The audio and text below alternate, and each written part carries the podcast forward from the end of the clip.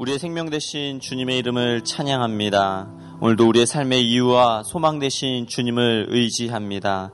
오늘 한날의 삶을 주님 앞에 드리며 나아가오니 주의 사랑과 은혜로 충만하게 하여 주시옵소서. 주님 날마다 지키시는 주의 은혜로 우리를 지키시며 보호하여 주옵소서. 감사드리며 예수님의 이름으로 기도합니다. 아멘. 어제 많은 비로 인하여서 우리 성도님들의 가정 가운데 또 어려움이 없기를 기도하며 나아갑니다. 오늘부터 우리 선교지와 또 각 세미나로 부목사님들께서 나가 계신데요. 많은 기도를 부탁드리겠습니다. 오늘 우리에게 주어주신 말씀은 10편 66편 8절에서 20절까지의 말씀입니다. 구약성경 10편 66편에서 66편 8절에서 20절까지의 말씀 저와 함께 한 절씩 교독하시겠습니다. 만민들아 우리 하나님을 송축하며 그의 찬양 소리를 들리게 할지어다. 그는 우리 영혼을 살려두시고 우리의 실족함을 허락하지 아니하시는 주시로다. 하나님이여 주께서 우리를 시험하시되 우리를 단련하시기를 은을 단련함 같이 하셨으며 우리를 끌어 그물에 걸리게 하시며 어려운 짐을 우리 허리에 메어 두셨으며 사람들이 우리 머리를 타고 가게 하셨나이다. 우리가 불과 물을 통과하였더니 주께서 우리를 끌어내사 풍부한 곳에 들이셨나이다. 내가 번제물을 가지고 주의 집에 들어가서 나의 서원을 주께 갚으리니 이는 내 입술이 낸 것이요 내 환란 때에 내 입이 말한 것이니이다. 내가 수량의 향기와 함께 살진 것으로 주께 번제를 드리며 수소와 염소를 드리리이다. 하나님을 두려워하는 너희들아 다 와서 들으라. 하나님이 나의 영혼을 위하여 행하신 일을 내가 선포하리로다. 내가 나의 입으로 그에게 부르짖으며 나의 혀로 높이 찬송하였도다. 내가 나의 마음에 죄악을 품었더라면 주께서 듣지 아니하시리라. 그러나 하나님이 실로 들으셨으며 내 기도 소리에 귀를 기울이셨도다. 하나님을 찬송하리로다. 그가 내 기도를 물리치지 아니하시고 그의 인자하심을 내게서 거두지도 아니하셨도다. 아멘. 오늘 말씀을 가지고 나를 단련하신 후에라는 제목으로 우리 함께 어, 은혜 나누며 말씀 보도록 하겠습니다. 시편 66편은 시편 기자가 자신의 경험, 생생한 구원의 경험을 바탕으로 하나님이 베푸시는 구원의 역사를 찬송하고 있습니다. 앞선 1절에서 7절은 온 땅아 하나님을 찬양하라 라고 이렇게 명령합니다. 그리고 오늘 말씀에서는 만민들아 우리 하나님을 찬송하라 이렇게 명령하고 있습니다. 우리 8절의 말씀을 다 같이 다시 한번 읽겠습니다. 시작. 만민들아 우리 하나님을 송축하며 그의 찬양 소리를 들리게 할지어다. 결국 온 땅과 만민들 즉 지구상에 있는 모든 것들로 다 하나님을 찬양하라 이렇게 외치고 선포하고 있습니다. 여러분 찬송은 무엇입니까? 찬송은 그 자체가 예배입니다. 찬송은 찬송 그 자체로 능력이고 목적입니다. 찬송을 통해 회개의 눈물이 흐르게 되고 기쁨과 감사의 영광을 하나님께 돌리게 되는 것입니다. 오늘 본문 말씀은 시편 기자가 경험한 감격적인 구원의 스토리. 그 구원이 얼마나 감격스러웠는지 온 땅과 만민들아 다 하나님을 찬양하라 라고 온 땅과 만민들을 불러내어서 하나님을 찬송케 하고 있습니다. 그 감격적인 구원의 스토리를 굉장히 역동적인 방법으로 풀어놓고 있는데요. 자칫 잘못 보면은 아 이거 너무 복잡한 말씀 아닌가라고 생각할 수 있습니다. 그런데 굉장히 역동적인 말씀입니다. 어, 왜 그러냐면 8절에서 12절까지는 1인칭 복수의 1인칭 복수를 사용하고 있고요. 13절에서 20절까지는 나라고 하는 1인칭 단수를 사용합니다. 우리라고 하는 표현을 사용함으로써 하나님의 구원 경험이 그냥 나 혼자 경험한 것이 아니라 이미 우리 모두가 다 경험한 것이지 않느냐라고 하면서 과거에 우리 경험한 것이며 지금도 우리가 다 같이 경험하고 있고 앞으로도 우리 공동체가 경험할 하나님의 구원의 역사임을 확신 있게 말합니다. 이처럼 인칭의 변화와 함께 시제의 변화를 함께 사용하면서 생생한 은혜의 감동을 우리 가운데 몰입할 수 있도록 시편 기자는 우리에게 말씀을 전해주고 있습니다. 고난 없는 삶, 근심과 걱정이 없는 인생을 산다면 얼마나 좋을까요? 그러나 성경은 고난을 통과한 사람들의 이야기, 광야 학교를 졸업한 사람들의 이야기를 통하여서 각 사람의 인생을 가르치시고 훈련시키시는 하나님의 섭리를 우리 가운데 보여주고 있습니다. 우리 10절에서 12절까지의 말씀을 다시 한번 읽겠습니다. 하나님이여 주께서 우리를 시험하시되 우리를 단련하시기를 은을 단련함 같이 하셨으며 우리를 끌어 그물에 걸리게 하시며 어려운 짐을 우리 허리에 메어 두셨으며 사람들이 우리 머리를 타고 가게 하셨나이다. 우리가 불과 물을 통과하였더니 주께서 우리를 끌어내사 풍부한 곳에 들이셨나이다. 10절에서 12절의 말씀은 극심한 고난에 대한 표현들이 나옵니다. 우리를 시험하시되 단련하시기를 그물에 걸리게 하시며 어려운 짐을 허리에 메어 사람들이 우리 머리를 타고 가며 우리가 불과 물을 통과하였더니라고 말씀합니다. 우리가 사는 세상에는 질병이 있습니다. 고통이 있고 또 때로는 자식들 때문에 흘리는 눈물들도 있을 것입니다. 이것이 우리의 현실입니다. 우리는 우리 앞에 놓인 고난을 하나님 제발 빨리 끝내주세요 라고 기도합니다. 하지만 하나님은 좀만 더 기다려라 라고 우리에게 대답하시죠. 고난을 좀 더 겪으라고 하십니다. 왜냐하면 고난을 겪지 않는 영혼은 성장하지 않기 때문입니다. 고난이 없이는 영광도 없기 때문입니다. 십자가가 없이는 하나님의 영광도 없습니다. 이스라엘 민족이 애굽에서 400년 동안 종살이한 것을 하나님은 한순간도 놓치지 않고 다 보셨습니다. 하나님은 그 순간에 그들의 고난당함을, 고통당함을 보시며 울고 계셨죠. 지금도 사랑하는 하나님의 자녀들이 고난의 현장 가운데 있을 때 하나님은 그 고난당하고 힘들어하고 어려워하는 것을 바라보시면서 눈물 흘리시고 한숨 짓고 계실 것입니다. 그러나 예수님을 믿는 사람들이 고난당할 때 예수님을 믿지 않는 사람들과 다른 것은 무엇입니까? 바로 그 고난의 현장에 함께 하시는 하나님을 만날 수 있다는 것입니다. 우리에게는 하나님이 함께 하시고 하나님의 약속이 있습니다. 그래서 고난은 우리를 성장시키시고 성장시키고 우리를 변화시키는 것입니다. 이것이 그리스도 예수 안에서 우리가 누리는 영적인 풍성함입니다. 생명의 풍성함이다라고 하는 것입니다. 시편 23편 5절의 말씀 우리 다 같이 읽겠습니다. 시작. 주께서 내 원수의 목전에서 내게 상을 차려 주시고 기름을 내 머리에 부으셨으니 내 잔이 넘치나이다. 다윗은 이 세상에서 많은 지위와 영광을 누렸습니다. 하지만, 하지만 다윗은 그와 비교도 할 수 없는 극심한 시련과 고난으로 점철된 인생입니다. 그의 대적과 원수들은 곳곳에 있었고 그는 일평생 전쟁터에서 산 사람이었습니다. 그럼에도 불구하고 다윗이 이처럼 위대한 고백을 남길 수 있는 이유가 무엇입니까? 다윗은 고난 이후에 찾아온 영적인 풍성함이 무엇인지를 경험했기 때문입니다. 그 은혜의 풍성함을 누렸기 때문인 것입니다. 고난과 역경이 가득 찼던 자리가 순식간에 기쁨의 자리요, 잔치의 자리로 변하는 것을 보았던 것입니다. 여러분, 다윗이 언제 이 고백을 했을까요? 다윗이 자기 인생의 젊은 날 고난의 한복판에 있을 때 이 고백을 했을 수도 있을 것입니다. 또는 다윗이 인생의 말미에 자기 인생의 노년의 시기에 하나님께서 역사하신 그 역사들을 회고하며 보면서 이, 와 같은 고백을 했을 수도 있을 것입니다. 그러나 가장 분명한 것, 그것은 이 고백을 언제 했든지와 상관없이 고난의 한복판에서 성령께서 자신에게 기름 부으심을 통하여서 더욱 풍성한 생명의 자리로 자신을 초대하였다라고 하는 사실입니다. 성령의 기름 부으심이 그 능력이 자신으로 하여금 나로 하여금 하나님의 그 영적인 풍성함과 그 생명의 능력을 다시 한번 경험하게 하고 그 하나님 안에서 누리는 만족함을 경험하게 하였다라고 하는 사실입니다. 아무리 극심한 고난도 영원하지 않습니다. 그리고 아무도 예측하지 못한 순간 하나님의 구원은 순식간에 우리에게 찾아옵니다. 하나님의 손이 짧아서 우리를 구원하지 못함이 아니라고 말씀하셨습니다.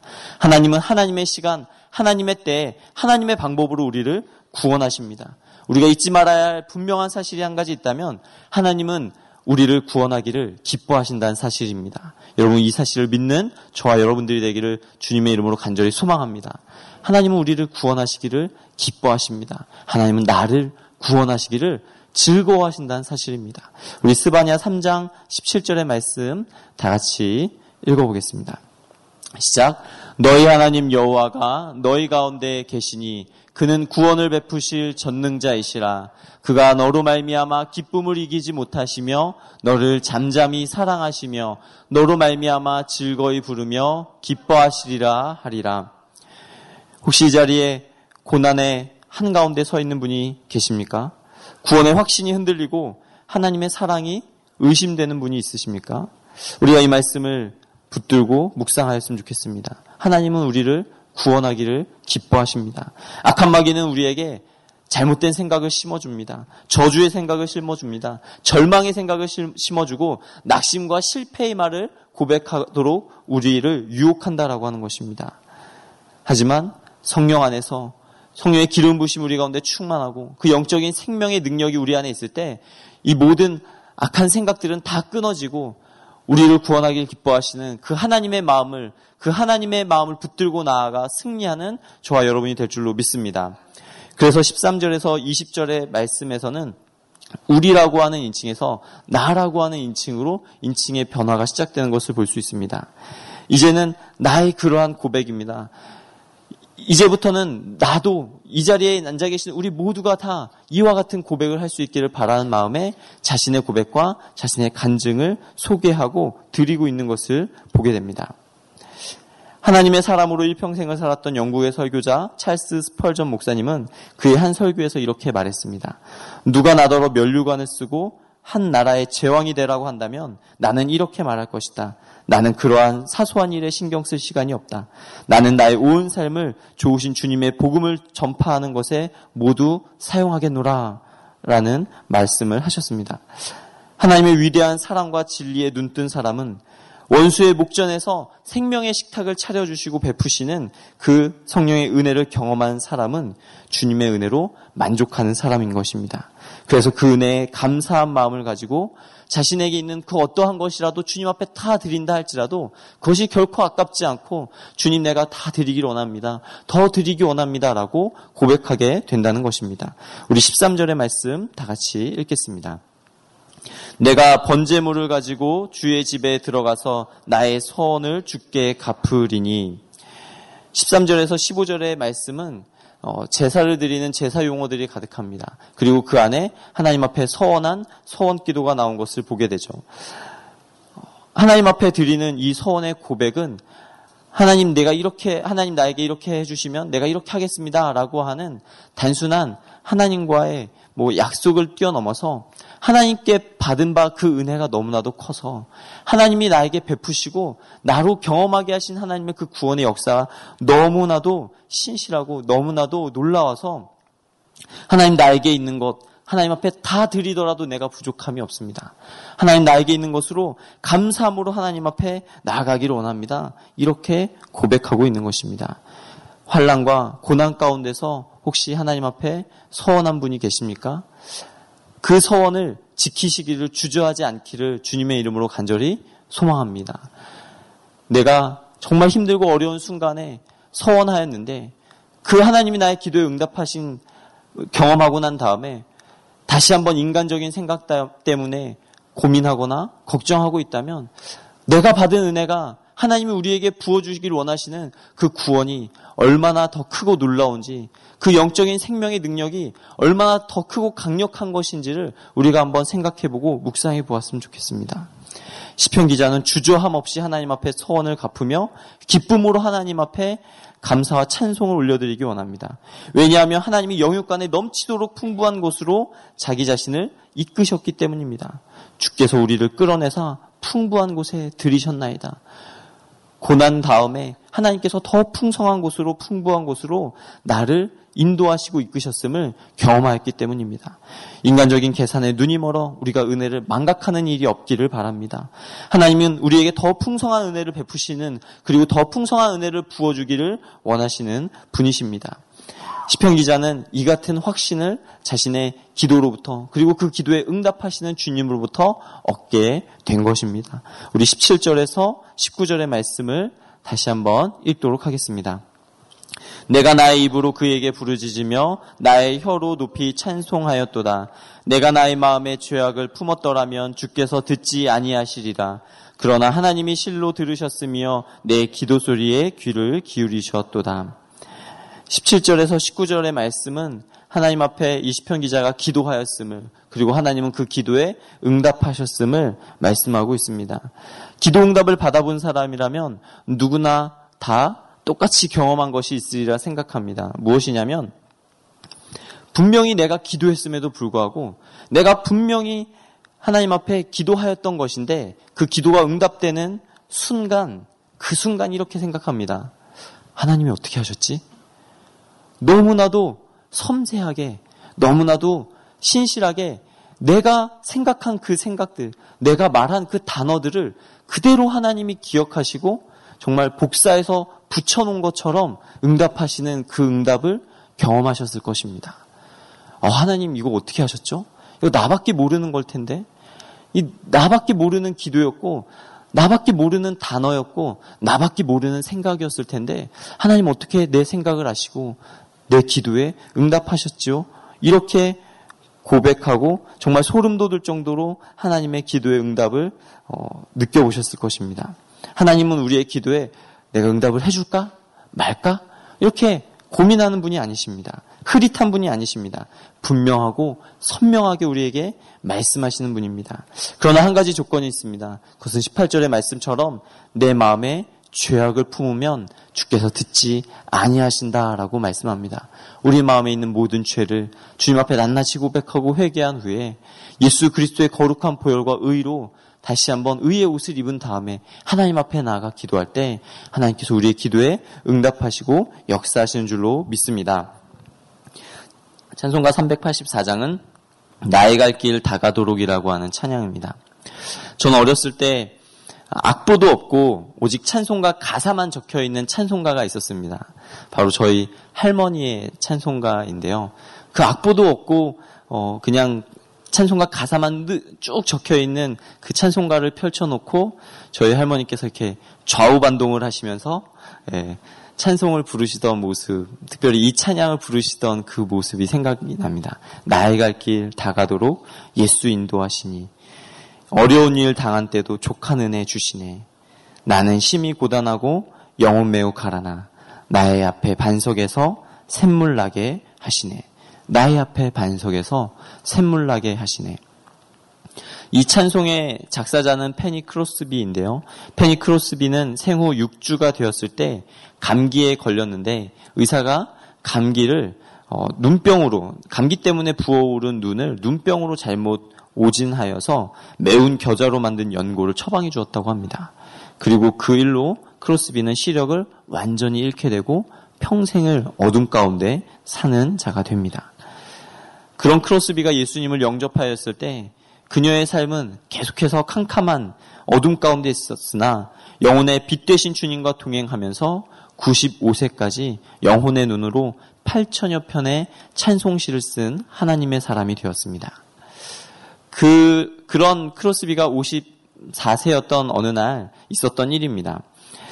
어, 그녀가 급히 그 5달러가 필요해서 5달러가 없어가지고 하나님 앞에 기도했다고 합니다. 무릎을 꿇고 하나님 저에게 저의 삶에 지금 당장 필요한 돈이 있는데 하나님 이 돈이 없습니다 하고 간절한 마음으로 기도하고 일어나서 다시 하나님을 찬양하기 시작했습니다. 그리고 어, 얼마 지나지 않아서 초인종이 눌리고 자신을 어, 크로스비의 팬이라고 소개한 어떤 한 사람이 와서 어, 크로스비와 이야기를 나눈 후에 인사하며 돌아갈 때 그의 손에 정확히 5달러를 쥐어주고 돌아갔다는 이야기입니다. 근데 크로스비가 그 하나님의 신실하심, 정말 자기의 그 생각, 자기의 그 필요, 자기의 삶에 그 섬세하게 채워주시는, 채워가시는 하나님의 그 역사를, 어, 경험하고 난 다음에 지은 찬송시가 바로 나의 갈 길 다가도록이라고 하는 찬양이었습니다. 여러분 우리가 느끼기에 5달러의 돈을 또 지금으로 느끼기에 5달러의 돈을 어, 작은 돈으로 혹시 여길 수도 있으나 당시에는 큰 돈이었을 수도 있고요. 특별히 앞을 보지 못하고 살아가는 어, 불편한 몸을 가진 크로스비에게 있어서는 정말 하나님의 도움을 하나님의 섬세한 기도의 응답을 경험하는 너무나도 놀라운 축복의 시간이었던 것입니다. 그 은혜에 감사하여서 지은 찬송시를 통하여서 지금까지도 수많은 사람들에게 영적인 기쁨과 은혜를 끼치고 있는 것을 보게 됩니다. 고난을 통해 그녀의 인생을 빚으시고 날마다 하나님의 사랑으로 채우시는 것들을 그녀로 하여금 보게 하였던 것이죠. 우리 20절의 말씀을 다 같이 읽겠습니다. 하나님을 찬송하리로다 내 기도를 물리치지 아니하시고 그의 인자하심을 내게서 거두지도 아니하셨도다.